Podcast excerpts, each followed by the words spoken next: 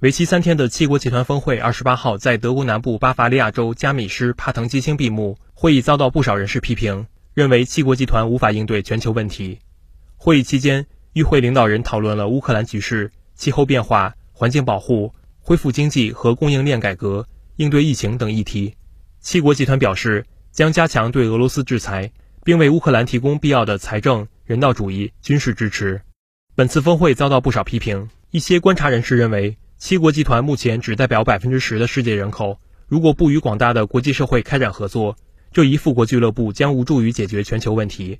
还有人士表示，七国集团能否真正的兑现承诺尚待观察。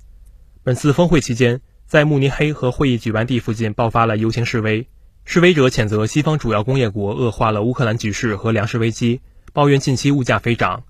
七国集团由美国、英国、法国、德国、意大利。加拿大和日本组成，阿根廷、塞内加尔、南非、印度和印度尼西亚领导人也应邀参加了本次峰会。新华社记者任科、黄燕德国报道。